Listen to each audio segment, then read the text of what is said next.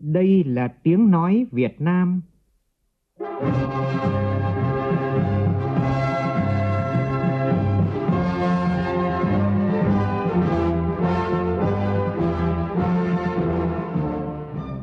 là tiếng nói Việt Nam, phát thanh từ Hà Nội, thủ đô nước Cộng hòa xã hội chủ nghĩa Việt Nam.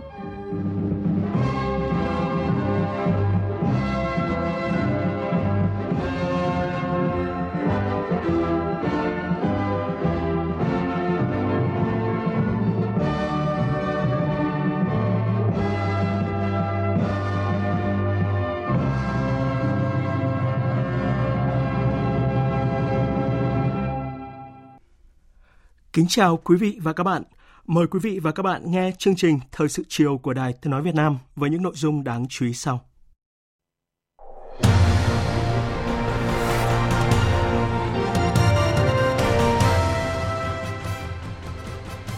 Chủ tịch nước Nguyễn Xuân Phúc bắt đầu chương trình thăm cấp nhà nước Indonesia. Kết luận hội nghị thúc đẩy thu hút khách du lịch quốc tế sáng nay, Thủ tướng Phạm Minh Chính yêu cầu cung cấp cho du khách cái họ cần chứ không chỉ cái chúng ta sẵn có. Xăng dầu tiếp tục giảm giá về mức thấp nhất hơn một năm qua. Hiện xăng RON 92 có giá 19.970 đồng một lít. Trong khi đó, sau khi tăng nóng lên 12% một năm, nhiều ngân hàng thương mại cổ phần đã đồng loạt giảm lãi suất theo cam kết, nhưng nhìn chung mặt bằng vẫn ở mức cao. Thành phố Hồ Chí Minh chạy thử nghiệm thành công đoàn tàu tuyến metro số 1 sau hơn 10 năm thi công. Nga tuyên bố sẽ không còn cơ hội cho đàm phán với Ukraine sau chuyến thăm Mỹ của Tổng thống Zelensky. Thế giới bày tỏ sự thất vọng và phản đối việc chính quyền Taliban áp lệnh cấm vô thời hạn các nữ sinh Afghanistan học đại học gần 3 tháng sau kỳ thi tuyển sinh.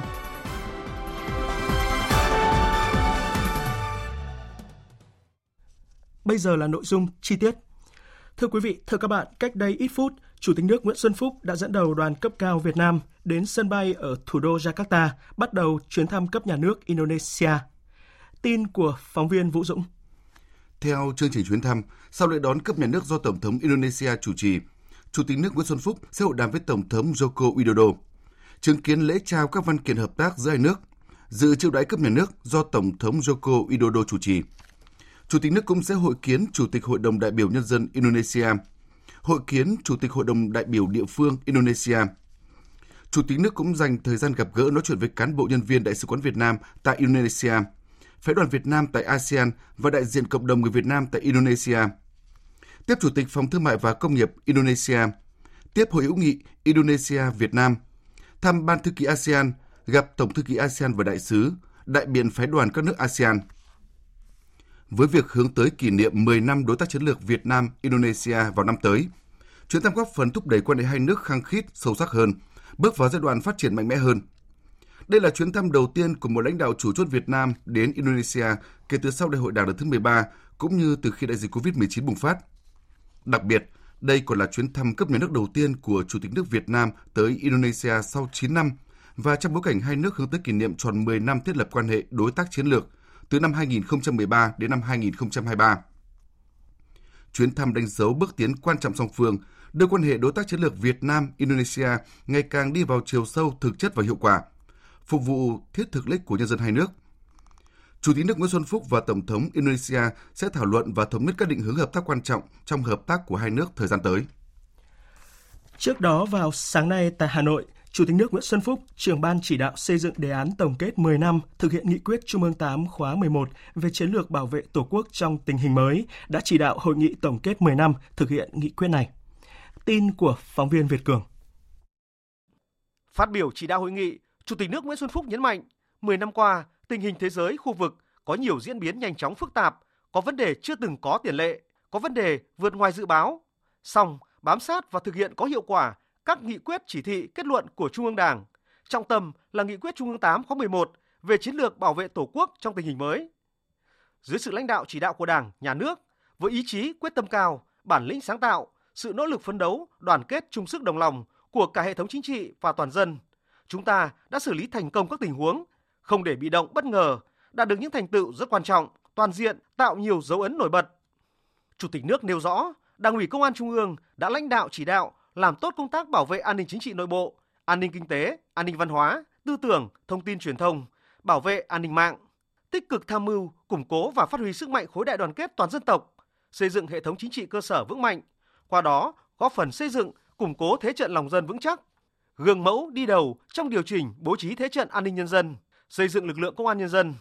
Chủ tịch nước đề nghị trong thời gian tới, Đảng ủy Công an Trung ương cần phối hợp chặt chẽ với Quân ủy Trung ương, nghiên cứu, hoàn thiện các tài liệu, tổng kết trình hội nghị Trung ương 8 khóa 13, đề xuất các quan điểm chủ trương bảo vệ Tổ quốc trong giai đoạn mới, bảo đảm phát huy mạnh mẽ thế và lực sau 35 năm đổi mới. Đồng thời, tranh thủ tối đa thời cơ thuận lợi, đẩy lùi nguy cơ thách thức, đưa quốc phòng an ninh thật sự trở thành nguồn lực quan trọng góp phần phát triển đất nước hùng cường, có vai trò vị thế cao trong khu vực và trên trường quốc tế. Chủ tịch nước cũng đề nghị Bộ Công an tiếp tục phát huy vai trò nòng cốt, đi đầu trong ngăn chặn, đẩy lùi các nguy cơ, thách thức mới nổi lên đối với bảo vệ Tổ quốc, đấu tranh có hiệu quả với các phương thức thủ đoạn, diễn biến hòa bình của các thế lực thù địch, phát huy mạnh mẽ hiệu quả hợp tác quốc tế về an ninh trật tự trong xử lý các vấn đề phức tạp và góp phần mở rộng các lĩnh vực hợp tác khác.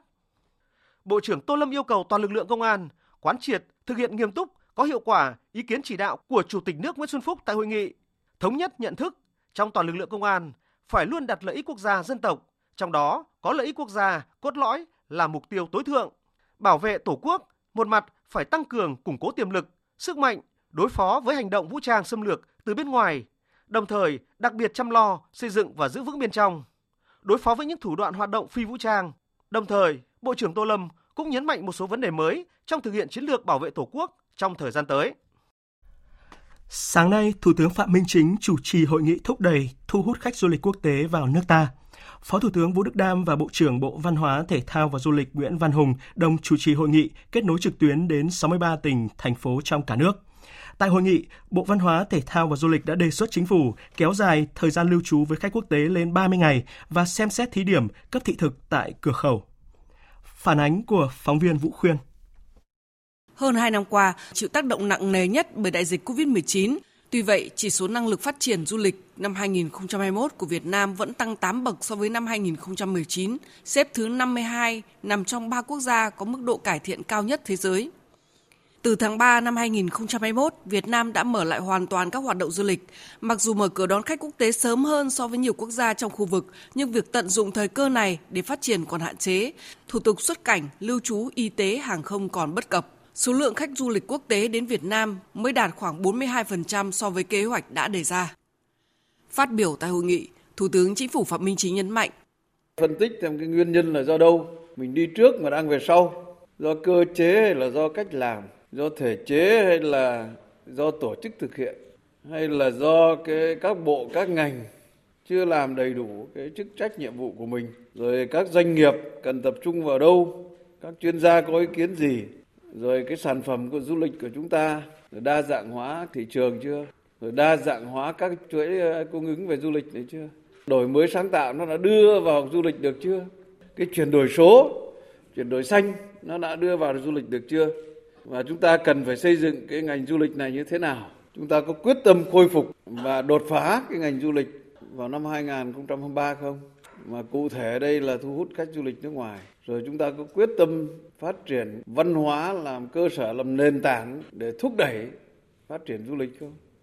Thủ tướng chỉ rõ phải có tư duy mới, cách tiếp cận mới, cách làm mới trong lĩnh vực du lịch theo hướng cung cấp những gì dịch vụ du lịch mà khách du lịch cần chứ không chỉ cái chúng ta sẵn có. Đây cũng là một thời cơ để chúng ta cơ cấu cấu trúc lại cái ngành du lịch của chúng ta. Phát triển du lịch là trách nhiệm của cả hệ thống chính trị, của các cấp, các ngành và toàn xã hội dưới sự lãnh đạo chỉ đạo của cấp ủy, rồi quản lý của chính quyền, sự tham gia của người dân. Phát triển du lịch phải đặt trong tổng thể phát triển các cái ngành kinh tế khác và phát triển đồng thời cả du lịch quốc tế và du lịch nội địa, phát triển du lịch xanh và bền vững phải chú trọng đến tính chuyên nghiệp, hiện đại, đa dạng, bản sắc độc đáo riêng có của Việt Nam. Phải kiên định mục tiêu nhưng mà hết sức linh hoạt rồi thích ứng luôn đổi mới sáng tạo gắn kết chặt chẽ với quá trình chuyển đổi số. Thủ tướng yêu cầu tiếp tục giả soát sửa đổi bổ sung các cơ chế chính sách quy định khuyến khích phát triển du lịch, tạo thuận lợi cho khách du lịch cả nội địa và quốc tế, làm sao để khách du lịch quốc tế đến với Việt Nam thực sự cảm nhận, chăm nghe không bằng một thấy, đến một lần muốn đến lần thứ hai, đến một lần rồi nhớ mãi người này đến lại truyền cảm hứng cho nhiều người khác đến. Đơn giản hóa quy trình thủ tục, tạo thuận lợi về xuất nhập cảnh, đi lại, lưu trú cho khách du lịch quốc tế, áp dụng thị thực điện tử, nghiên cứu mở rộng cơ chế thí điểm miễn kéo dài thị thực nhập cảnh cho công dân các nước, tạo điều kiện thuận lợi cho hãng hàng không trong nước và quốc tế mở đường bay mới, trực tiếp kết nối Việt Nam với thị trường du lịch trọng điểm và tiềm năng, tăng cường công tác xúc tiến đầu tư, thông tin truyền thông, quảng bá về hình ảnh đất nước, con người, văn hóa Việt Nam tới bạn bè, du khách quốc tế, chú trọng công tác đào tạo, nâng cao chất lượng nguồn nhân lực du lịch. Tiếp tục chương trình phiên họp thứ 18 của Ủy ban Thường vụ Quốc hội. Vào chiều nay, cho ý kiến quy hoạch tổng thể quốc gia thời kỳ từ năm 2021 đến 2030, tầm nhìn đến năm 2050, Chủ tịch Quốc hội Vương Đình Huệ đề nghị ra soát tuân theo quy định của luật quy hoạch. Phản ánh của phóng viên Lại Hoa. Bộ trưởng Bộ Kế hoạch và Đầu tư Nguyễn Trí Dũng cho biết, quy hoạch tổng thể quốc gia lần đầu được xây dựng theo quy định của luật quy hoạch, nội dung xác định việc phân bố tổ chức không gian các hoạt động kinh tế xã hội, quốc phòng, an ninh, bảo vệ môi trường có tầm quan trọng quốc gia, quốc tế và có tính liên vùng, mang tính chiến lược trên lãnh thổ đất liền, các đảo, quần đảo, vùng biển và vùng trời. Tổng thư ký chủ nhiệm văn phòng Quốc hội Bùi Văn Cường cho rằng, trong quy hoạch biển, những vấn đề liên quan đến dịch vụ, hàng hải, vận tải đường biển cần được đầu tư nghiên cứu để làm sâu sắc nội dung, tận dụng tốt lợi thế của Việt Nam để xây dựng phát triển hệ thống cảng biển, đội tàu, đưa giao thông đường biển phát triển xứng tầm. Phó Chủ tịch Quốc hội Nguyễn Khắc Định đề nghị trong quy hoạch tỉnh, quy hoạch ngành không được phá vỡ quy hoạch quốc gia. Chủ tịch Quốc hội lưu ý nghiên cứu bổ sung nội dung chủ trương phát triển mỗi xã một sản phẩm, tập trung xử lý môi trường, nhất là rác thải, nước thải, khuyến khích phát triển kinh tế tuần hoàn, đồng thời phát triển đồng bộ hiện đại hạ tầng kỹ thuật, thông tin, năng lượng và hạ tầng số quốc gia, xác định cụ thể khung kết cấu hạ tầng quốc gia bên cạnh đường bộ, chú trọng đường sắt cao tốc Bắc Nam, đa phương thức vận tải khác, phát triển hạ tầng kinh tế tuần hoàn, bảo vệ môi trường. Về cái phát triển kết cấu hạ tầng ấy, Tôi đề nghị nhấn mạnh thêm phát triển đồng bộ hiện đại hệ thống hạ tầng giao thông, năng lượng, công nghệ thông tin và hạ tầng số quốc gia, hoàn thành các công trình có tầm quan trọng quốc gia, quốc tế và có tính liên vùng. Và theo đó thì cũng nghiên cứu bổ sung cái phát triển hạ tầng cho kinh tế tuần hoàn, hạ tầng bảo vệ môi trường. Nên chăng là ít nhất thì có 10 đô thị phát triển đô thị xanh mà theo hướng thông minh và bền vững. Nhưng mà xanh và bền vững thì nên có cái chỉ tiêu. Hay là xanh và thông minh thì có thể nghiên cứu đưa vào đây. Nó vừa có tính cụ thể mà lại vừa có tính phấn đấu nó tốt. Tiếp thu ý kiến của Ủy ban Thường vụ Quốc hội, giải trình tại phiên họp, Bộ trưởng Bộ Kế hoạch và Đầu tư Nguyễn Trí Dũng cho biết. Các cái vấn đề mới hiện nay ấy, thì à, chủ yếu là chúng ta tập trung vào là tạo ra các cái vùng kinh tế, các hành lang kinh tế, các vùng động lực, các cực tăng trưởng để làm sao có trọng tâm trọng điểm. Thứ hai là hướng vào biển để mà phát triển kinh tế biển, kết nối được với cả ra quốc tế thì chúng tôi sẽ tiếp tục trong cái thời gian tới thế thì làm sao mà tổ chức cái không gian mới nó tạo một cái động lực mới cho cái phát triển của giai đoạn tới Trước đó sáng nay, Ủy ban Thường vụ Quốc hội ra soát công tác chuẩn bị cho ý kiến về nội dung chương trình kỳ họp bất thường lần thứ hai. Tại kỳ họp bất thường này, nội dung quan trọng là Quốc hội cho ý kiến quyết định quy hoạch tổng thể quốc gia thời kỳ 2021-2030, tầm nhìn đến năm 2050, xem xét thông qua dự thảo luật khám bệnh, chữa bệnh sửa đổi và tổng kết đánh giá thực hiện nghị quyết số 30 kỳ họp thứ nhất Quốc hội khóa 15, xem xét việc tiếp tục thực hiện một số chính sách liên quan đến công tác phòng chống dịch COVID-19 và cho phép tiếp tục sử dụng giấy đăng ký lưu hành thuốc, nguyên liệu làm thuốc hết thời hạn hiệu lực từ ngày 1 tháng 1 năm 2023 mà chưa kịp gia hạn theo quy định của luật dược đồng thời xem xét quyết định một số vấn đề về tài chính, ngân sách, và công tác nhân sự. Trong hai ngày hôm qua và hôm nay tại Hà Nội, Ủy ban Kiểm tra Trung ương đã họp kỳ thứ 24. Ủy viên Bộ Chính trị, Bí thư Trung ương Đảng, chủ nhiệm Ủy ban Kiểm tra Trung ương Trần Cẩm Tú chủ trì kỳ họp. Tại kỳ họp này, Ủy ban Kiểm tra Trung ương đã xem xét kết luận một số nội dung sau đây. Thực hiện chỉ đạo của Ban chỉ đạo Trung ương về phòng chống tham nhũng tiêu cực, sau khi xem xét kết quả kiểm tra khi có dấu hiệu vi phạm đối với Ban Cán sự Đảng Bộ Ngoại giao nhiệm kỳ 2021-2026, Ủy ban Kiểm tra Trung ương nhận thấy Ban Cán sự Đảng Bộ Ngoại giao đã vi phạm nguyên tắc tập trung dân chủ, quy chế làm việc, thiếu trách nhiệm, buông lỏng lãnh đạo, chỉ đạo để Bộ Ngoại giao và nhiều tổ chức, cán bộ, đảng viên vi phạm quy định của Đảng, pháp luật của nhà nước trong tham mưu tổ chức thực hiện các chuyến bay giải cứu, đưa công dân về nước trong đại dịch COVID-19 một số đảng viên, cán bộ suy thoái về tư tưởng chính trị, đạo đức lối sống, vi phạm những điều đảng viên không được làm và trách nhiệm nêu gương, tiêu cực, nhận hối lộ, bị khởi tố, bắt tạm giam. Những vi phạm nêu trên đã gây hậu quả nghiêm trọng bức xúc trong xã hội, làm sai lệch chủ trương, chính sách của Đảng, nhà nước, giảm uy tín của tổ chức Đảng và ngành ngoại giao. Liên quan đến những vi phạm trên còn có trách nhiệm của một số cấp ủy, ban thường vụ cấp ủy tại các đảng bộ, Bộ Ngoại giao, Văn phòng Chính phủ, Cục lãnh sự Bộ Ngoại giao, Cục Quản lý xuất nhập cảnh Bộ Công an và một số tổ chức đảng, đảng viên khác. Xét nội dung tính chất, mức độ, hậu quả, nguyên nhân vi phạm, căn cứ quy định của Đảng, Ủy ban Kiểm tra Trung ương quyết định thi hành kỷ luật. Khiển trách Ban Thường vụ Đảng ủy Bộ Ngoại giao.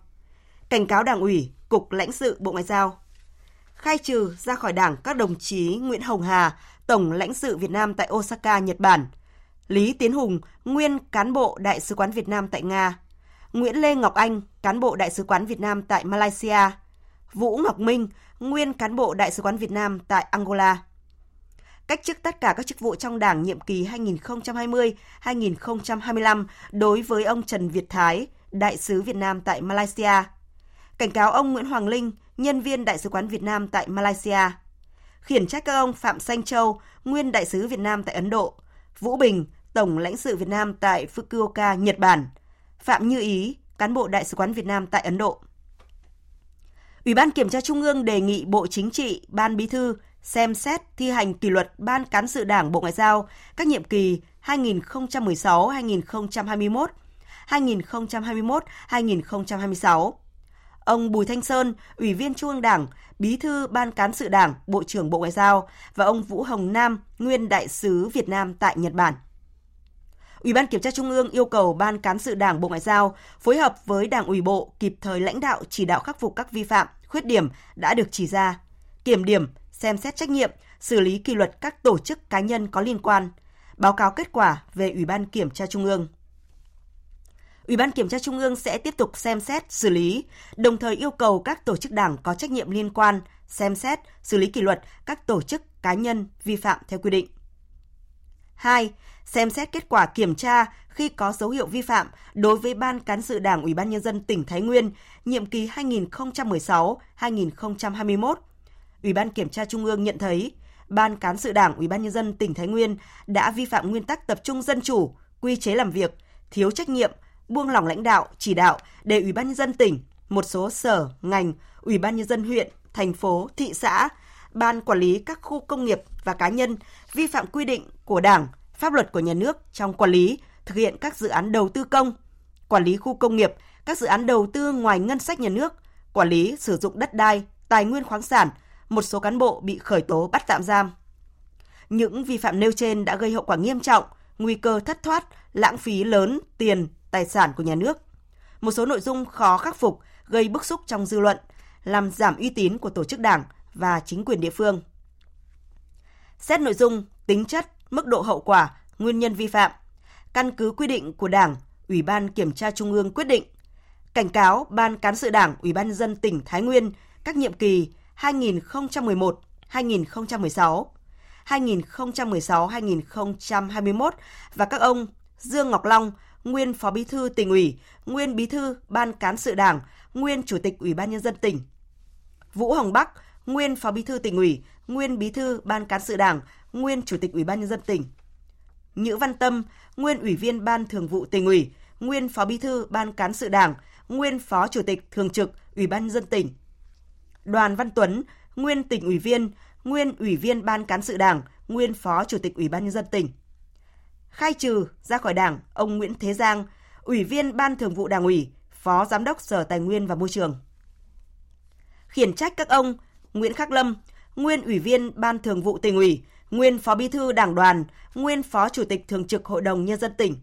Lê Quang Tiến, tỉnh ủy viên, Ủy viên Ban Cán sự Đảng, Phó Chủ tịch Ủy ban Nhân dân tỉnh. Nguyễn Minh Quang, tỉnh ủy viên, Bí thư Đảng ủy, Giám đốc Sở Tài chính. Hoàng Đức Khánh, tỉnh ủy viên, Bí thư Đảng ủy, Giám đốc Sở Xây dựng. Hoàng Thái Cương, tỉnh ủy viên, Bí thư Thành ủy Sông Công, nguyên Bí thư Đảng ủy, nguyên Giám đốc Sở Kế hoạch và Đầu tư. Phan Thanh Hà, tỉnh ủy viên, Phó chủ nhiệm thường trực Ủy ban Kiểm tra tỉnh ủy, nguyên Phó Giám đốc Sở Tài nguyên và Môi trường.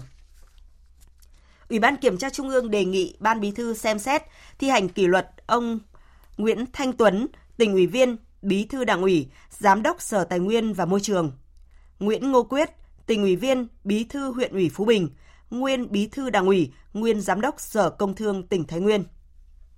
Ủy ban Kiểm tra Trung ương yêu cầu Ban Thường vụ tỉnh ủy Thái Nguyên kiểm điểm nghiêm túc, rút kinh nghiệm sâu sắc, kịp thời lãnh đạo, chỉ đạo khắc phục các vi phạm, khuyết điểm đã được chỉ ra. Kiểm điểm, xem xét trách nhiệm, xử lý kỷ luật các tổ chức cá nhân có liên quan, báo cáo kết quả về Ủy ban Kiểm tra Trung ương. 3. Thực hiện kết luận của Ủy ban Kiểm tra Trung ương tại kỳ họp thứ 22 đối với Ban Thường vụ Đảng ủy Tổng Công ty Công nghiệp Tàu Thủy. Căn cứ quy định của Đảng, Ủy ban Kiểm tra Trung ương quyết định thi hành kỷ luật. Cảnh cáo Ban Thường vụ Đảng ủy Tổng Công ty Công nghiệp Tàu Thủy nhiệm kỳ 2010-2015 và ông Vũ Anh Tuấn, Bí thư Đảng ủy, Chủ tịch Hội đồng thành viên Tổng Công ty Công nghiệp Tàu Thủy. Khiển trách Ban Thường vụ Đảng ủy Tổng Công ty Công nghiệp Tàu Thủy nhiệm kỳ 2015-2020 và ông Cao Thành Đồng, Ủy viên Ban Thường vụ Đảng ủy, thành viên Hội đồng thành viên, Tổng Giám đốc Tổng Công ty Công nghiệp Tàu Thủy. Ủy ban Kiểm tra Trung ương đề nghị Ban Bí thư xem xét thi hành kỷ luật ông Nguyễn Ngọc Sự, nguyên Ủy viên Ban chấp hành Đảng bộ khối doanh nghiệp Trung ương, nguyên Bí thư Đảng ủy, nguyên Chủ tịch Hội đồng thành viên Tổng Công ty Công nghiệp Tàu Thủy. 4. Xem xét kết quả giám sát, Ủy ban Kiểm tra Trung ương nhận thấy bên cạnh những ưu điểm, Ban cán sự Đảng Bộ Tài nguyên và Môi trường còn có một số vi phạm khuyết điểm trong thực hiện các nguyên tắc và quy định của Đảng, thiếu trách nhiệm, buông lỏng lãnh đạo, chỉ đạo để Bộ Tài nguyên và Môi trường và một số tổ chức cá nhân có vi phạm khuyết điểm trong công tác cán bộ, trong tham mưu, xây dựng, ban hành và tổ chức thực hiện thể chế, chính sách về đất đai, tài nguyên, khoáng sản, bảo vệ môi trường trong thực hiện một số dự án đầu tư công và trong công tác kiểm tra thanh tra. Ủy ban Kiểm tra Trung ương yêu cầu Ban Cán sự Đảng Bộ Tài nguyên và Môi trường kiểm điểm nghiêm túc, rút kinh nghiệm sâu sắc, kịp thời lãnh đạo, chỉ đạo khắc phục các vi phạm khuyết điểm đã được chỉ ra, chỉ đạo kiểm tra, thanh tra, kiểm điểm, xem xét trách nhiệm các tổ chức cá nhân có liên quan, báo cáo kết quả về Ủy ban Kiểm tra Trung ương. 5. Cũng tại kỳ họp này, Ủy ban Kiểm tra Trung ương đã xem xét giải quyết khiếu nại kỷ luật Đảng và quyết định một số nội dung quan trọng khác.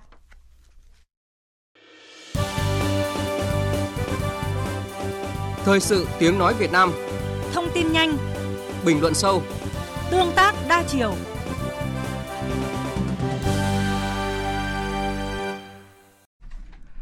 Sáng nay, thành phố Hồ Chí Minh tổ chức chạy thử nghiệm đoàn tàu tuyến metro số 1 sau hơn 10 năm thi công. Tham dự có ông Nguyễn Văn Nên, Ủy viên Bộ Chính trị, Bí thư Thành ủy thành phố Hồ Chí Minh và ông Yamada Takio, đại sứ đặc mệnh toàn quyền Nhật Bản tại nước ta. Tin của phóng viên Hà Khánh, thường trú tại thành phố Hồ Chí Minh. Hơn 10 giờ sáng, đoàn tàu Metro số 1 chính thức lăn bánh ở đoạn trên cao dài gần 9 km từ ga Suối Tiên đến ga Bình Thái. Đoạn trên cao thiết kế cho tàu chạy với tốc độ tối đa 110 km một giờ, nhưng quá trình thử nghiệm, tàu chỉ chạy dưới 40 km trên giờ. Trên hành trình, tàu dừng ở ga công nghệ cao khoảng 5 phút cho khách tham gia thử nghiệm tham quan. Ông Nguyễn Quốc Hiển, Phó trưởng ban phụ trách quản lý đường sắt đô thị thành phố Hồ Chí Minh, cam kết cùng nhà thầu sẽ sử dụng tất cả nguồn lực để tiếp tục đẩy nhanh tiến độ thực hiện dự án, chuyển sang giai đoạn đưa vào vận hành khai thác trong năm 2023, năm kỷ niệm 50 năm quan hệ ngoại giao Việt Nam Nhật Bản. Phó Chủ tịch Ủy ban nhân dân thành phố Hồ Chí Minh Bùi Xuân Cường cho biết, tuyến metro số 1 có ý nghĩa rất quan trọng, ngoài việc phục vụ phát triển thành phố Hồ Chí Minh về hướng đông thì còn là tiền đề quan trọng để tiếp tục thực hiện các dự án đường sắt đô thị khác như metro số 2 Bến Thành Tham Lương, metro số 5 kết nối tuyến số 1 và số 2. Đây cũng là kết quả của sự nỗ lực vượt qua khó khăn, nhất là giai đoạn dịch bệnh của đội ngũ kỹ sư công nhân Việt Nam và Nhật Bản. Đây là tuyến metro đầu tiên, tàu điện ngầm đầu tiên của thành phố Hồ Chí Minh và cũng như là à, Việt Nam. Nó có ý nghĩa hết sức là quan trọng. Cái kết quả ngày hôm nay là một cái sản phẩm cụ thể và qua đó thì đã đánh dấu là một cái bước uh, chuyển giai đoạn thực sự sang giai đoạn bắt đầu uh, thử nghiệm an toàn uh, các giai đoạn cũng như là để sớm để đưa công trình vào vận hành khai thác thương mại theo cái cam kết của chủ tư và của nhà thầu là sẽ tập trung là khai thác thương mại trong năm 2023. Tuyến metro số 1 Bến Thành Suối Tiên dài gần 19,7 km, trên tuyến có 17 đoàn tàu, Mỗi đoàn tàu có 3 toa dài 61,5 mét với sức chứa 930 hành khách, trong đó 147 khách ngồi và 783 khách đứng. Tốc độ tối đa là 110 km h đoạn trên cao và 80 km h đoạn ngầm. Đến thời điểm này, toàn dự án đã đạt được 93,56% khối lượng thi công. Doanh nghiệp thiếu đơn hàng nhưng không được thiếu trách nhiệm với người lao động. Đây là yêu cầu của đoàn công tác Bộ Lao động Thương binh và Xã hội với công ty trách nhiệm hữu hạn Tỷ Hùng và công ty may Thành Công ở thành phố Hồ Chí Minh tại buổi làm việc sáng nay. Đây là hai doanh nghiệp thiếu đơn hàng phải cắt giảm hàng nghìn lao động và giảm giờ làm. Tin của nhóm phóng viên Kim Dung và cộng tác viên Thảo Ngọc. Bà Phạm Thị Úc, Phó Tổng Giám đốc Công ty Trách nhiệm hữu hạn Tỷ Hùng cho biết, tình hình kinh tế thế giới khó khăn, ảnh hưởng đơn hàng rất lớn. Đặc biệt, những tháng cuối năm nay, đơn hàng của công ty giảm 70 đến 80%. Dù nỗ lực sắp xếp, công ty quyết định giảm gần 1.200 công nhân. Công ty cố gắng hoàn thành chi trả trợ cấp thôi việc, đảm bảo mọi quyền lợi cho công nhân bị nghỉ việc để ổn định cuộc sống trước mắt trong khi đi tìm công việc mới. Còn công ty cổ phần dệt may đầu tư thương mại thành công kiến nghị cải cách thủ tục điện tử để doanh nghiệp có thể tiếp cận việc giảm 30% tiền thuế đất nhanh chóng hơn, đỡ tốn chi phí cho doanh nghiệp. Kiến nghị tiếp tục được tiếp cận nguồn vốn lãi suất 0% để vay trả lương cho người lao động. Dự kiến năm 2023, tình hình các doanh nghiệp còn khó khăn, kinh tế suy thoái, doanh nghiệp này đề nghị mở rộng thêm gói hỗ trợ để vượt qua khó khăn, Ông Lê Văn Thanh, Thứ trưởng Bộ Lao động Thương binh và Xã hội chia sẻ. Chúng tôi đi khảo sát lần này để nắm được các khó khăn của các doanh nghiệp nói chung để chúng tôi có những đề xuất những chính sách hỗ trợ cái gì cho doanh nghiệp, cho người lao động trong thời gian tới. Bộ Công Thương hiện nay cũng đang đẩy mạnh về cái xúc tiến thị trường ở nước ngoài. Các cái doanh nghiệp Việt Nam kể cả doanh nghiệp FDI đều tham gia vào các cái ờ, hỗ trợ triển lãm mở rộng thị trường xúc tiến thương mại. Sau khi khảo sát, làm việc với một số doanh nghiệp, đoàn công tác của Bộ Lao động Thương binh và Xã hội cũng sẽ làm việc với Ủy ban nhân dân thành phố Hồ Chí Minh để cùng tìm giải pháp tháo gỡ khó khăn cho doanh nghiệp, người lao động trên địa bàn. Những ngày này thì chính quyền, doanh nghiệp và các cấp công đoàn ở nhiều địa phương tổ chức các hoạt động giúp người lao động nghèo chuẩn bị vui Tết đón xuân. Ủy ban nhân dân thành phố Đà Nẵng hỗ trợ 4 tỷ đồng mua 8.000 suất quà Tết tặng người lao động có hoàn cảnh khó khăn. Tin của phóng viên Tuyết Lê tại miền Trung. Chị Đặng Thị Thanh Tuyền ở phường Hòa Hiệp Nam, quận Liên Triệu, thành phố Đà Nẵng làm công nhân may túi sách ở khu công nghiệp Hòa Khánh. Do ảnh hưởng dịch bệnh COVID-19, công ty gặp khó khăn về đơn hàng nên dừng hoạt động. Chị Tuyền và nhiều lao động khác phải nghỉ việc. Cuộc sống gia đình chị Tuyền hết sức khó khăn. Mọi chi tiêu trong nhà dựa vào khoản thu nhập 6 triệu đồng của người chồng lái taxi. Chị Đặng Thị Thanh Tuyền cho biết, dịp Tết này, chị nhận được nhiều phần quà hỗ trợ. Tôi đang à, thất nghiệp ở nhà, chồng thì à, lương thì không đủ trang trải cuộc sống cho nên hiện tại thì tình hình cũng rất là khó khăn. Nhận một phần quà tuy là không nhiều nhưng mà cũng giúp tôi à, trang trải được một phần nào trong cuộc sống. Cảm ơn công đoàn hỗ trợ. Từ 15 giờ chiều nay thì giá xăng dầu tiếp tục đà giảm về mức thấp nhất hơn một năm qua. Tin của phóng viên Bá Toàn. Mỗi lít xăng giảm từ 370 đồng đến 500 đồng. Các mặt hàng dầu cũng hạ từ 70 đồng đến 150 đồng một lít một kg tùy loại. Theo điều chỉnh của Liên Bộ Công Thương Tài chính, mỗi lít xăng RON 95 giảm 500 đồng về mức 20.700 đồng một lít. Xăng E5 RON 92 có mức giá mới là 19.970 đồng. Với mức giảm tiếp ở kỳ điều hành hôm nay, giá xăng đã về ngang mức giá hồi tháng 6 năm ngoái. Các mặt hàng dầu cũng đã hạ nhiệt, dầu hỏa và dầu diesel cùng hạ thêm 70 đồng so với cách đây 10 ngày, lần lượt ở mức 21.830 đồng và 21.600 đồng một lít riêng dầu ma rút giảm 150 đồng, chỉ còn 12.680 đồng một kg. Ở kỳ điều hành hôm nay, Liên Bộ Công Thương Tài chính tiếp tục ngừng trích lập vào quỹ bình ổn, cũng như chi sử dụng từ quỹ này. Việc này nhằm hỗ trợ giảm giá các mặt hàng xăng dầu bình ổn thị trường dịp cuối năm và Tết Nguyên đán. Sau khi tăng nóng lên 12% một năm thì nhiều ngân hàng thương mại cổ phần đã đồng loạt giảm lãi suất theo cam kết, nhưng nhìn chung mặt bằng vẫn ở mức cao. Các khoản tiền gửi từ 200 triệu đồng với kỳ hạn 12 tháng hiện được Ngân hàng Quốc dân trả lãi 11,5%, giảm hơn 0,5% so với trước. Tuy vậy, đây vẫn là mức lãi suất thuộc top cao nhất thị trường. Tại Ngân hàng Sài Gòn Hà Nội, mức lãi suất 12% một năm cho khoản tiền gửi 18 tháng hiện cũng được giảm về dưới 11%. Hiện khách gửi từ 100 triệu đồng tại ngân hàng này được trả lãi suất 10,9% một năm. Động thái giảm lãi suất này diễn ra sau cuộc họp giữa các ngân hàng với Hiệp hội Ngân hàng vào tuần trước – trong bối cảnh các ngân hàng quy mô nhỏ đẩy lãi suất tiết kiệm vượt 12% một năm. Cuộc đua lãi suất tại nhiều ngân hàng thời gian qua do thanh khoản của một số ngân hàng nhỏ thiếu hụt tạm thời. Sau kêu gọi của Ngân hàng Nhà nước và Hiệp hội, đại diện các ngân hàng đồng thuận cam kết đưa lãi suất huy động về không quá 9,5% một năm tính cả khuyến mãi. Báo Nikkei Asia đưa tin, tập đoàn Apple sẽ bắt đầu chuyển một số hoạt động sản xuất máy tính, sách tay MacBook sang Việt Nam vào năm tới, khi tập đoàn công nghệ này của Mỹ tiếp tục đa dạng hóa cơ sở sản xuất. Tờ Nikkei Asia dẫn một số nguồn tin cho biết Apple đã chọn nhà cung cấp hàng đầu của họ là Foxconn để bắt đầu sản xuất máy tính MacBook tại Việt Nam, sớm nhất là vào khoảng tháng 5 năm tới. Thưa quý vị, thưa các bạn, chúng ta chuẩn bị kết thúc năm 2022, đón chào năm mới 2023 với những nhiệm vụ mới và những thành công mới. Từ thực tế, tăng trưởng tổng sản phẩm quốc nội GDP 9 tháng đạt hơn 8,8% và những nỗ lực bật lên trong rất nhiều khó khăn của nền kinh tế những tháng cuối năm này. Nhiều tổ chức và chuyên gia uy tín trong nước và quốc tế dự báo kinh tế nước ta sẽ đạt mức tăng trưởng hơn 8%, là mức tăng trưởng cao nhất so với các nền kinh tế trong khu vực. Bức tranh kinh tế Việt Nam năm nay tăng trưởng cao trong nhiều thách thức đã thực sự tạo bước ngoặt trong phục hồi và phát triển kinh tế xã hội, tạo nền tảng cho năm 2023 tăng tốc thực hiện các mục tiêu của kế hoạch 5 năm từ 2021 đến 2025. GDP 2022 vượt kỳ vọng, nền tảng tốt cho 2023 nhiều khó khăn là bài đầu tiên trong loạt bài nhìn lại bức tranh kinh tế xã hội Việt Nam năm nay được Ban Thời sự VOV1 phát sóng từ hôm nay. Mời quý vị và các bạn cùng nghe. Năm 2022, thế giới đã trải qua những biến động hết sức bất thường, diễn biến nhanh và khó đoán định. Nhiều quốc gia vẫn đang phải chịu ảnh hưởng nặng nề bởi đại dịch COVID-19. Cuộc xung đột quân sự giữa Nga và Ukraine leo thang kéo dài. Lạm phát ở nhiều nơi khiến người dân hạn chế chi tiêu, giảm mua sắm hàng hóa không thiết yếu, nên nhiều đơn hàng xuất khẩu bị thu hẹp. Việc gián đoạn chuỗi cung ứng, giá cước vận tải và các mặt hàng nguyên liệu đầu vào thiết yếu cho sản xuất tăng cao, khủng hoảng thiếu năng lượng đã diễn ra ở nhiều nơi, khiến cho nền kinh tế toàn cầu suy giảm, khả năng phục hồi chậm. Tất cả đều tác động, ảnh hưởng đến sự phát triển kinh tế xã hội của Việt Nam.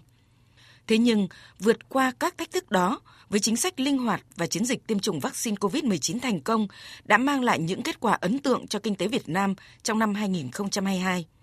Hầu hết các ngành nghề lĩnh vực địa phương đều trong xu hướng phục hồi tích cực và tăng trưởng cao. Dự kiến GDP tăng trưởng trên 8%. Cùng với đó là ổn định vĩ mô, kiểm soát lạm phát. Việc làm, thu nhập, các chính sách an sinh xã hội của người dân cơ bản được đảm bảo. Báo cáo của Tổng cục Thống kê về tình hình kinh tế xã hội 11 tháng năm 2022 cho thấy cả ba khu vực đóng góp chính cho nền kinh tế là nông nghiệp, công nghiệp và thương mại dịch vụ đều có sự tăng trưởng đáng kể. Trong đó, nông nghiệp không chỉ đạt mục tiêu tăng trưởng về con số mà còn góp phần quan trọng trong đảm bảo các cân đối lớn của nền kinh tế. Chuyên gia kinh tế tiến sĩ Lê Duy Bình, giám đốc điều hành Economica Việt Nam đánh giá. Ngành nông nghiệp đã duy trì được cái tốc độ tăng trưởng của mình và đã đảm bảo được cái nguồn cung một cách ổn định cho những cái mặt hàng tiêu dùng thiết yếu của nền kinh tế. Ví dụ như là chúng ta đã duy trì được cái tốc độ tái đàn của ngành chăn nuôi chẳng hạn. Thì đây là những cái đóng góp rất lớn cho cái sự bình ổn về giá tiêu dùng. À, chúng tôi coi rằng là cái ngành nông nghiệp là một cái chiến binh thầm lặng trong những nỗ lực mà chúng ta kiềm chế lạm phát, à, kiềm chế cái chỉ số giá tiêu dùng trong thời gian vừa qua. À, ngoài những cái vai trò của các chính sách tiền tệ của ngân hàng nhà nước của bộ tài chính về chính sách tài khóa và những cái chính sách khác thì đã có sự đóng góp thầm lặng rất là lớn của ngành nông nghiệp và bên cạnh đó thì chúng ta thấy rằng ngành nông nghiệp cũng đã đóng góp trực tiếp cho cái sự tăng trưởng kim ngạch xuất khẩu với cái dự báo là cái kim ngạch xuất khẩu ngành nông nghiệp cho năm nay có thể đạt hơn 50 tỷ đô la Mỹ. Với công nghiệp, báo cáo của ngành công thương cho thấy chỉ số sản xuất công nghiệp trong 11 tháng tăng 8,6% so với cùng kỳ. 61 trên 63 địa phương đều có mức tăng trưởng cao. Công nghiệp chế biến chế tạo tiếp tục là động lực tăng trưởng với mức tăng 8,9% và đóng góp tới 86% tổng giá trị xuất khẩu của toàn ngành. Khi xuất khẩu của hầu hết các mặt hàng chủ lực đều đạt tốc độ tăng trưởng trên 10%. Các kết quả của hai khu vực kinh tế trọng yếu này đã tiếp tục khẳng định vị trí của Việt Nam trong nhóm 20 nền kinh tế hàng đầu về thương mại quốc tế, với tổng giá trị kim ngạch xuất nhập khẩu hàng hóa vượt qua mốc 700 tỷ đô la Mỹ vào giữa tháng 12 và dự báo có thể đạt tới 750 tỷ đô la cho cả năm 2022. Đồng thời tiếp tục ghi nhận kỷ lục xuất siêu hơn 10 tỷ đô la Mỹ. Tiêu dùng trong nước tăng mạnh, Đó là điểm sáng rất đáng ghi nhận của nền kinh tế Việt Nam trong năm 2022, với tổng mức bán lẻ hàng hóa và doanh thu dịch vụ tiêu dùng 11 tháng đã tăng 20,5% so với cùng kỳ năm trước. Để có được kết quả tăng trưởng cao lại đến từ cả ba khu vực công nghiệp, xây dựng, nông nghiệp và thương mại dịch vụ, phải kể đến những quyết sách đúng đắn, kịp thời và vai trò của nhà điều hành trong việc thực thi chính sách. Tiến sĩ Vũ Tiến Lộc, đại biểu Quốc hội khóa 15, Ủy viên Ủy ban Kinh tế của Quốc hội nhấn mạnh tầm quan trọng của ý đảng lòng dân đã được cụ thể hóa bằng nghị quyết 30 của Quốc hội, mở đường cho chính phủ ban hành nghị quyết 128 về thích ứng an toàn, linh hoạt, kiểm soát hiệu quả dịch COVID-19 để phát triển kinh tế và ổn định đời sống xã hội với các quyết sách chưa từng có tiền lệ đã cho hiệu quả rõ rệt. Có thể nói là 128 với những cái giải pháp ứng phó linh hoạt của chính phủ, với cái việc và chúng ta kiên định với hai mục tiêu là vừa là kiềm chế covid, vừa là ứng phó có hiệu quả với những cái biến động, lại vừa duy trì và phát triển được cái kinh tế và ổn định được cuộc sống nhân dân. Thì ờ, thực sự đó là một cái thành quả. Và có thể nói rằng chúng ta không chỉ đạt được cái nhịp độ tăng trưởng cao, mà chúng ta còn duy trì được sự ổn định kinh tế vĩ mô mà trong bối cảnh hiện nay của nền kinh tế thế giới cho thấy là cái tăng trưởng là một vấn đề nhưng ổn định kinh tế vĩ mô là một vấn đề khác lạm phát đang gia tăng toàn cầu nhưng chúng ta lạm phát vẫn duy trì ở mức dưới 4%. Rồi thì các cái vấn đề khác trong cái hệ thống tài chính tiền tệ thì vẫn được đảm bảo. Cho nên chúng ta tăng trưởng trong điều kiện đảm bảo kinh tế vĩ mô thì thực sự đấy là cũng là một cái mục tiêu kép mà chúng ta đạt được trong lĩnh vực kinh tế. Rõ ràng, với các kết quả đã đạt được của nền kinh tế trong năm bản lề sẽ tạo nền tảng tốt tạo đà cho năm 2023 tăng tốc thực hiện các mục tiêu kế hoạch 5 năm 2021-2025 và cụ thể là các chỉ tiêu kinh tế xã hội đã được Quốc hội thông qua tại nghị quyết số 68 về kế hoạch phát triển kinh tế xã hội năm 2023 với tốc độ tăng trưởng tổng sản phẩm quốc nội GDP khoảng 6,5%, tiếp tục ưu tiên giữ vững ổn định kinh tế vĩ mô, kiểm soát lạm phát với tốc độ tăng chỉ số giá tiêu dùng CPI bình quân khoảng 4,5% và bảo đảm các cân đối lớn của nền kinh tế. Các dự báo cho thấy một nền kinh tế có độ mở lớn tới 200% như Việt Nam trong bối cảnh thế giới tiếp tục diễn biến bất định, khó lường và không thuận. 2023 thực sự là năm nhiều khó khăn, thách thức của kinh tế và doanh nghiệp. Chuyên gia kinh tế tiến sĩ Nguyễn Đình Cung, nguyên viện trưởng Viện Nghiên cứu Quản lý Kinh tế Trung ương, nhìn nhận. Năm 2023 thì kinh tế thế giới suy giảm hơn so với năm 2022. Lạm phát toàn cầu tuy đã giảm nhưng vẫn còn ở mức cao. Các chính phủ vẫn thực hiện chính sách tài khóa và tiền tệ thắt chặt để chống lạm phát. Tất cả những cái yếu tố đó ảnh hưởng trực tiếp đến cái sản xuất ở trong nước. Đầu tiên là cầu xuất khẩu giảm và tác động ngay trực tiếp đến chúng ta. Về phía bên cung thì chúng ta nhìn thấy đó là chi phí sản xuất tăng lên. Thậm chí rất nhiều doanh nghiệp là phải thua lỗ. Cái tiếp cận vốn của doanh nghiệp cũng trở nên khó khăn hơn. Thì cái tăng trưởng của chúng ta năm 2023 khó có thể đạt được các mục tiêu như là Quốc hội đã đề ra. Và như vậy thì năm 2023 này tôi nghĩ rằng công tác quản lý điều hành phát triển kinh tế xã hội cần phải linh hoạt hơn thực tế hơn hỗ trợ cho khu vực doanh nghiệp và người lao động nhiều hơn các phân tích cũng chỉ rõ những điểm còn hạn chế mang tính cố hữu của nền kinh tế vẫn chưa có được sự cải thiện trong năm 2022, phải được nhận diện để làm tốt hơn trong năm 2023. Đơn cử trong năm qua, chính phủ đã xác định đầu tư công là chân kiềng đặc biệt quan trọng trong bối cảnh kinh tế thế giới có nhiều biến động khó lường. Để có thể giải ngân hiệu quả nguồn vốn này, Chính phủ, Thủ tướng Chính phủ đã ban hành nhiều nghị quyết chuyên đề về giải ngân vốn đầu tư công và giáo diết kiểm tra, đôn đốc, thúc đẩy. Thế nhưng, 542.000 tỷ đồng vốn mồi thúc đẩy tăng trưởng kinh tế qua 11 tháng mới chỉ giải ngân được hơn một nửa kế hoạch. Vì vậy, để thúc đẩy sự phát triển của nền kinh tế và nâng cao sức chống chịu của cộng đồng doanh nghiệp, người dân, cùng với chính sách đồng bộ, cần phải có tư duy điều hành linh hoạt, dĩ bất biến, ứng vạn biến. Nhưng đồng thời phải kiên trì trên cơ sở tuân thủ pháp luật gắn với đơn giản hóa thủ tục, cải thiện môi trường đầu tư. Cần đẩy mạnh hỗ trợ về mở cửa thị trường, tạo thuận lợi, tăng niềm tin cho người dân và doanh nghiệp và phải coi cải cách thể chế là nhiệm vụ trọng tâm như khẳng định của Thứ trưởng Bộ Kế hoạch và Đầu tư Trần Duy Đông. nhất là trong bối cảnh các nền kinh tế vừa trải qua giai đoạn khó khăn bởi dịch Covid-19 cũng như đang phải đối mặt với nhiều biến động khó lường. Để tạo động lực cho nền kinh tế phục hồi và tăng trưởng, cải cách môi trường kinh doanh là giải pháp không thể thiếu và cần sự vào cuộc mạnh mẽ quyết liệt và tăng tốc hơn nữa của các bộ ngành và địa phương. Thưa quý vị, thưa các bạn, như vậy có thể thấy là dù nền kinh tế đã đạt được tăng trưởng cao trong năm 2022, GDP dự báo tăng trưởng hơn 8% với rất nhiều điểm sáng. Tuy vậy, năm tới thì Việt Nam đang đứng trước rất nhiều áp lực, thách thức ở cả trong và ngoài nước, đòi hỏi sự quyết tâm của cả hệ thống chính trị, mọi cấp ngành và sự nỗ lực của mỗi doanh nghiệp và người dân. Trong chương trình Thời sự 18 giờ ngày mai, chúng tôi sẽ chuyển đến quý vị và các bạn bài thứ hai với chủ đề Doanh nghiệp chủ động vượt khó trong năm 2023. Mời quý vị và các bạn chú ý theo dõi. Thời sự VOV, nhanh, tin cậy, hấp dẫn. Hôm nay, Tòa án Nhân dân thành phố Hà Nội bắt đầu mở phiên tòa xét xử sơ thẩm bị cáo Nguyễn Thị Thanh Nhàn, Chủ tịch Hội đồng Quản trị kiêm Tổng Giám đốc Công ty Cổ phần Tiến Bộ, viết tắt là AIC, và 35 bị cáo trong vụ án xảy ra tại Bệnh viện Đa khoa Đồng Nai, công ty AIC và các đơn vị có liên quan. Dự kiến phiên tòa sẽ diễn ra trong 20 ngày. Phóng viên Đình Hiếu đưa tin. 36 bị cáo bị đưa ra xét xử trong vụ án này gồm Nguyễn Thị Thanh Nhàn, Chủ tịch Hội đồng Quản trị kiêm Tổng Giám đốc Công ty AIC và Trần Mạnh Hà, Phó Tổng Giám đốc Công ty AIC bị xét xử về tội vi phạm quy định về đấu thầu gây hậu quả nghiêm trọng và đưa hối lộ. Bị cáo Trần Đình Thành, nguyên bí thư tỉnh ủy Đồng Nai, bị cáo Đinh Quốc Thái, nguyên chủ tịch Ủy ban dân tỉnh Đồng Nai bị xét xử về tội nhận hối lộ. Các bị cáo còn lại bị xét xử về các tội lợi dụng chức vụ quyền hạn trong khi thi hành công vụ, vi phạm quy định về đấu thầu gây hậu quả nghiêm trọng, thiếu trách nhiệm, gây hậu quả nghiêm trọng. Có hơn 30 luật sư đăng ký bảo chữa cho các bị cáo tại phiên tòa. 8 bị cáo đang bỏ trốn bị truy nã như Nguyễn Thị Thanh Nhàn, Trần Mạnh Hà đều được tòa án chỉ định luật sư tham gia bảo vệ quyền và lợi ích hợp pháp cho những bị cáo này tại phiên tòa.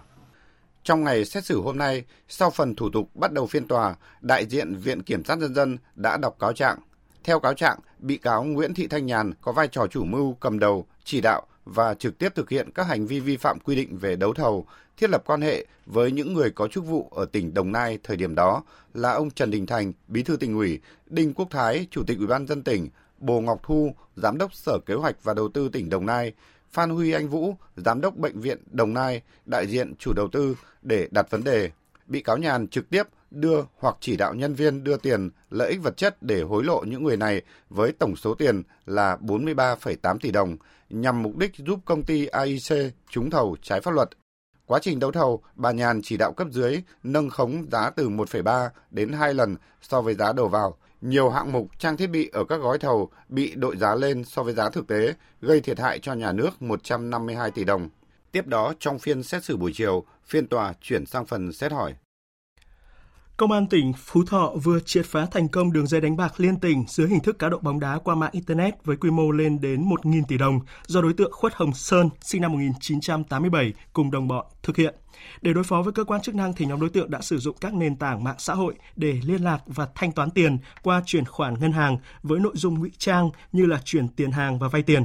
Phòng Cảnh sát Hình sự Công an Phú Thọ đã khởi tố vụ án khởi tố 19 bị can về tội đánh bạc và đang tiếp tục mở rộng vụ án. Trong khi đó, chỉ hơn một tháng qua, Công an tỉnh Bắc Ninh đã phối hợp với các đơn vị triệt phá 3 vụ cá độ bóng đá với số tiền hơn 1.300 tỷ đồng. Hôm nay, Viện Nghiên cứu Hà Nôm thuộc Viện Hàn Lâm Khoa học Xã hội Việt Nam đã ra thông báo về việc bị mất 25 cuốn sách quý. Cách đây 2 năm, cán bộ quản lý kho sách Viện Nghiên cứu Hàn Nôm không tìm thấy một số cuốn sách hiện giá. Thời điểm phát hiện mất sách đang trong giai đoạn dịch COVID-19 phức tạp. Đến tháng 4 năm nay, khi điều kiện làm việc bình thường, Viện đã cho tổng kiểm kê toàn bộ kho sách Hàn Nôm đây là lần tổng kiểm kê đầu tiên trong hơn 10 năm qua phát hiện thất lạc 25 quyển sách. Viện Hàn Lâm Khoa học Xã hội Việt Nam đã chỉ đạo Viện Nghiên cứu Hán Nôm tiếp tục ra soát xác định trách nhiệm của các bên liên quan. Viện sẽ lập hội đồng riêng để xem xét vấn đề này. Được biết, 25 quyển sách này đã có bản scan màu hoặc bản photocopy làm từ trước, tức là nội dung sách không bị mất. Viện Nghiên cứu Hán Nôm là đơn vị bảo quản các tài liệu Hán Nôm gồm gần 35.000 cuốn sách và gần 60.000 thác bản văn bia đã có biên mục. Viện phục vụ bạn đọc nghiên cứu thông qua bản photocopy. Trường hợp muốn tiếp cận tài liệu gốc cần có phê duyệt bằng văn bản của lãnh đạo viện. Những ngày qua, miền Bắc chìm sâu trong rét đậm và do ảnh hưởng của không khí lạnh tăng cường, từ hôm nay các tỉnh miền núi có rét hại, có nơi dưới 5 độ C. Phản ánh của phóng viên Trần Long, thường trú khu vực Tây Bắc. Trong sáng nay, hầu hết các địa phương trong tỉnh Điện Biên nên nhiệt độ đều xuống thấp, riêng khu đỉnh đèo Pha Đin nhiệt độ xuống dưới 6 độ C. Để phòng chống đói rét cho đàn trâu bò khoảng hơn 210.000 con, chính quyền và ngành chức năng đang tập trung hướng dẫn nhân dân triển khai các biện pháp ứng phó. Ông Phạm Minh Tiệp, Phó Chủ tịch Ủy ban Nhân dân xã Thanh Trăn, huyện Điện Biên cho biết. Thì chúng tôi sẽ tiếp tục là đi kiểm tra, chỉ đạo các cán bộ chuyên môn nó phải thường xuyên ờ, xuống các cái thôn bản và đôn đốc kiểm tra ờ, các cái điều kiện để phòng chống đói rét cho đàn gia súc gia cầm. Tại tỉnh Sơn La, từ sáng sớm nay, vùng núi cao như Mộc Châu, Tà Xùa từ 6 đến 8 độ C.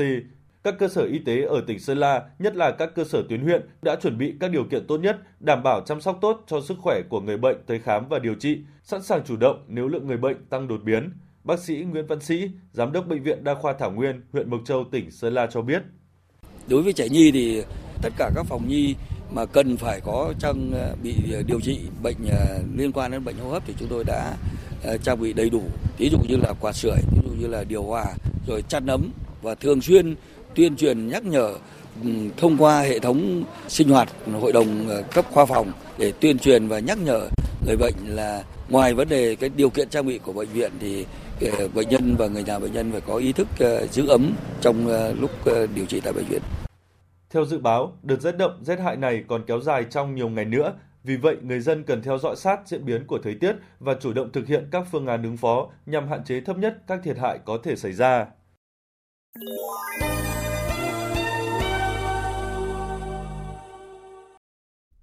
Chuyển sang phần tin thế giới. Hôm nay, Trung Quốc và Nga chính thức khởi động cuộc tập trận chung trên biển kéo dài 7 ngày. Phóng viên Tuấn Đạt, thường trú tại Trung Quốc, đưa tin. Cuộc tập trận sẽ diễn ra dưới hình thức đối kháng giữa hai bên thông qua thực chiến và diễn tập bắn đạn thật, đồng thời thiết lập các khoa mục như khống chế, kiểm tra, bắt giữ, liên hợp phòng thủ trên không, cứu nạn và chống tàu ngầm. Người phát ngôn của lực lượng hải quân Trung Quốc Cao Tú Thành cho biết thêm, mục đích của cuộc tập trận lần này thể hiện quyết tâm, khả năng của Trung Quốc và Nga trong việc cùng nhau ứng phó với các mối đe dọa an ninh hàng hải, bảo vệ sự hòa bình, ổn định của quốc tế và khu vực, đồng thời làm sâu sắc hơn nữa quan hệ đối tác chiến lược toàn diện Trung Quốc và Nga thời đại mới. Cuộc tập trận chung Liên hợp trên biển 2022 sẽ tăng cường hơn nữa tính thực chiến, sáng tạo, củng cố kinh nghiệm và kết quả của 10 năm diễn tập chung trên biển giữa hải quân hai nước, thúc đẩy xây dựng cơ chế tuần tra chung trên biển, thúc đẩy đổi mới, phát triển hợp tác và tin cậy lẫn nhau giữa lực lượng hải quân Trung Quốc và Nga lên trình độ cao hơn, khởi điểm cao hơn. Trong diễn biến khác, người phát ngôn Điện Kremlin của Nga tuyên bố chuyến thăm Mỹ của Tổng thống Ukraine Zelensky bắt đầu từ hôm nay sẽ đóng lại hoàn toàn cánh cửa cơ hội trong đàm phán hòa bình giữa Nga và Ukraine. Nga cho rằng việc các quốc gia phương Tây tiếp tục cung cấp vũ khí cho Ukraine có thể sẽ gây tác dụng ngược, làm kéo dài xung đột. Tổng thống Ukraine Zelensky đang trên đường đến thủ đô Washington của Mỹ. Theo kế hoạch sẽ hội đàm với Tổng thống Joe Biden và các nhà lãnh đạo trong Quốc hội Mỹ trong ngày hôm nay. Đây cũng là chuyến công du nước ngoài đầu tiên của Tổng thống Ukraine kể từ khi xảy ra xung đột với Nga. Hội đồng Bảo Liên Hợp Quốc vừa nhóm họp thảo luận về việc chính quyền Taliban áp lệnh cấm vô thời hạn các nữ sinh Afghanistan học đại học. Tổng hợp của biên tập viên Hạnh Phúc. Phát biểu tại phiên họp của Hội đồng Bảo an Liên Hợp Quốc, bà Zora Altunbayeva, đại diện đặc biệt của Liên Hợp Quốc tại Afghanistan cho biết, việc chính quyền Taliban tiếp tục cấm phụ nữ được đến trường đại học là động thái kéo lùi sự tiến bộ của xã hội Quyết định này vấp phải sự phản đối của người dân Afghanistan và thậm chí cả trong giới lãnh đạo Taliban. Quyết định này bị toàn bộ thế giới Hồi giáo chỉ trích và nó làm suy yếu mối quan hệ của Taliban với cộng đồng quốc tế. Quyết định này sẽ không chỉ gây ra những thiệt hại trước mắt mà còn tạo ra những hệ lụy lâu dài trong tương lai. Trong khi đó, người phát ngôn của Liên Hợp Quốc Stephen Dujarric cho rằng quyết định này là một lời thất hứa khác của chính quyền Taliban. Chúng tôi đã chứng kiến tất cả từ khi họ tiếp quản và cả trong những tháng qua. Không gian dành cho phụ nữ bị thu hẹp lại, không chỉ trong giáo dục mà còn cả trong việc tiếp cận các khu vực công cộng. Phụ nữ không được tham gia vào các cuộc tranh luận công khai. Thật khó để tưởng tượng làm thế nào một quốc gia có thể phát triển, có thể đối phó với tất cả những thách thức mà nó gặp phải nếu không có sự tham gia tích cực của phụ nữ và giáo dục phụ nữ. Hàng chục nghìn nhân viên cứu thương tại Anh đe dọa tiến hành đình công trong ngày hôm nay, tiếp nối các cuộc đình công lịch sử của hơn 100.000 y tá trong ngày hôm qua nhằm gây sức ép buộc chính phủ Anh phải nhượng bộ trước các yêu cầu tăng lương. Phóng viên Quang Dũng theo dõi khu vực Tây Âu đưa tin. Hàng chục ngàn nhân viên cứu thương tại Anh và xứ Wales tiến hành đình công trong ngày hôm nay 21 tháng 12 và một tuần sau đó ngày 28 tháng 12 nhằm gây áp lực buộc chính phủ Anh phải chấp nhận các yêu cầu tăng lương và cải thiện điều kiện làm việc. Các cuộc đình công này sẽ buộc hàng ngàn bệnh nhân tại Anh phải tự tìm cách di chuyển đến các bệnh viện, bất kể tình trạng bệnh tật ra sao. Bộ trưởng Y tế Anh ông Steve Barclay lên tiếng kêu gọi các công đoàn hành động có trách nhiệm. I call on the trade unions to act responsibly Tôi kêu gọi các công đoàn hành động có trách nhiệm. Việc có lực lượng trực chiến cho các cuộc gọi khẩn cấp đe dọa tính mạng của công dân là vô cùng quan trọng. Tôi sẽ gặp các công đoàn để thúc giục họ hành động một cách có trách nhiệm và tôi nghĩ tất cả cần phải tập trung cho sự an toàn của các bệnh nhân. Đó là ưu tiên của cá nhân tôi, của chính phủ Anh và tôi thúc giục các công đoàn cũng hành động như thế. Ngoài các nhân viên trong ngành y tế, hàng triệu lao động Anh trong các lĩnh vực khác như giao thông, giáo dục, bưu điện, năng lượng và hành chính công cũng đã, đang và sẽ tiến hành hàng loạt các vụ đình công quy mô lớn từ nay cho đến cuối năm 2022 nhằm gây sức ép buộc chính phủ Anh tìm ra giải pháp cải thiện đời sống trước áp lực lạm phát tăng cao. Đây được xem là làn sóng đình công lớn nhất tại Anh trong nhiều thập kỷ qua, có nguy cơ làm tê liệt nền kinh tế Anh. Tiếp theo là một số tin thể thao đáng chú ý.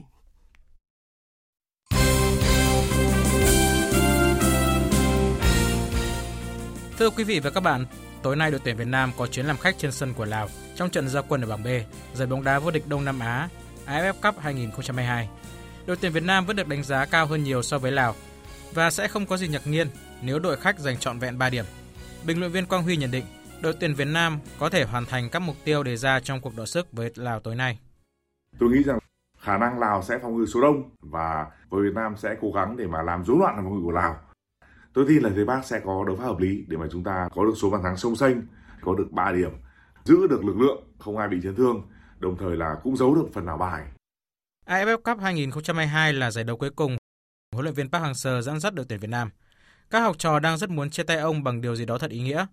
Tiền vệ Nguyễn Quang Hải chia sẻ, toàn đội sẽ tập trung thi đấu, giành kết quả tốt nhất qua từng trận một, đồng thời hướng đến ngôi vị cao nhất của giải đấu. Lấy đó là món quà tri ân với ông thầy người Hàn Quốc. Thực ra thì ở thời điểm hiện tại thì ờ, mình chưa biết đối thủ Lào sẽ thi đấu với cái chiến thuật cũng như mọi thứ như nào và mình phải chuẩn bị mọi tình huống có thể diễn ra ở trận đấu. Em nghĩ rằng về mặt chiến thuật, về mặt đối phó với từng đối thủ thì ờ, ban huấn luyện cũng sẽ có những cái phương án để khắc chế cái điều đó. Tất nhiên là không chỉ là cá nhân em và tất cả các cầu thủ sẽ có được sự quyết tâm cao nhất để có thể đạt được thành tích cao nhất. Đấy cũng là cái món quà, cũng là cái sự tri ân dành cho huấn luyện viên trưởng. Trận đấu giữa đội tuyển Việt Nam và đội tuyển Lào bắt đầu vào lúc 19 giờ 30 tối nay trên sân vận động quốc gia Lào. Sau khi World Cup 2022 kết thúc, bóng đá Anh đã bắt đầu trở lại với các trận đấu thuộc vòng 4 Cúp Liên đoàn diễn ra dạng sáng nay. Leicester City thắng đậm Milton Keynes Don 3-0, Newcastle vượt qua Bournemouth 1-0, Southampton thắng Lincoln City 2-1 và Wolverhampton đánh bại Gillingham 2-0. Dạng sáng mai tiếp tục diễn ra ba cặp đấu thuộc vòng 4 Đáng chú ý là màn đọ sức giữa Manchester United và Burnley trên sân Old Trafford. Tiền vệ Scott McTominay bên phía Man United cho biết anh và các đồng đội muốn thắng Burnley và hướng tới chức vô địch cúp liên đoàn. Hai cặp đấu còn lại diễn ra trong dạng sáng mai sẽ là các cuộc đối đầu giữa Blackburn Rover với Nottingham Forest và Charlton Athletic với Brighton and Hove Albion. Dự báo thời tiết Phía Tây Bắc Bộ đêm không mưa, sáng sớm có nơi có sương mù, ngày nắng, trời rét có nơi rét đậm rét hại. Vùng núi cao có khả năng xảy ra băng giá sương muối. Nhiệt độ từ 10 đến 22 độ, vùng núi có nơi dưới 5 độ. Đông Bắc Bộ và Thanh Hóa ít mây đêm không mưa, sáng sớm có nơi có sương mù, ngày nắng, trời rét. Vùng núi có nơi rét đậm rét hại, vùng núi cao có khả năng xảy ra băng giá sương muối, nhiệt độ từ 11 đến 24 độ. Vùng núi cao từ 6 đến 9 độ, có nơi dưới 5 độ.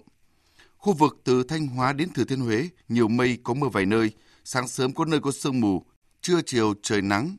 nhiệt độ từ 11 đến 22 độ. Khu vực từ Đà Nẵng đến Bình Thuận, phía Bắc nhiều mây có mưa rào rải rác, phía Nam đêm có mưa rào vài nơi, ngày nắng, phía Bắc trời rét, nhiệt độ từ 17 đến 30 độ, có nơi trên 30 độ. Tây Nguyên, Đêm có mưa vài nơi, ngày nắng, đêm và sáng trời rét, nhiệt độ từ 15 đến 29 độ. Nam Bộ, đêm không mưa, ngày nắng, đêm và sáng trời lạnh, nhiệt độ từ 20 đến 33 độ. Khu vực Hà Nội ít mây, đêm không mưa, ngày nắng, trời rét, nhiệt độ từ 11 đến 24 độ. Dự báo thời tiết biển, Vịnh Bắc Bộ có mưa rào vài nơi, tầm nhìn xa trên 10 km, gió Đông Bắc cấp 5. Vùng biển từ Quảng Trị đến Quảng Ngãi, từ Bình Định đến Ninh Thuận, từ Bình Thuận đến Cà Mau có mưa vài nơi, tầm nhìn xa trên 10 km, gió Đông Bắc cấp 6, giật cấp 7, cấp 8. Từ mai phía Bắc gió giảm dần, biển động. Vùng biển từ Cà Mau đến Kiên Giang và Vịnh Thái Lan không mưa, tầm nhìn xa trên 10 km, gió Đông Bắc cấp 3, cấp 4.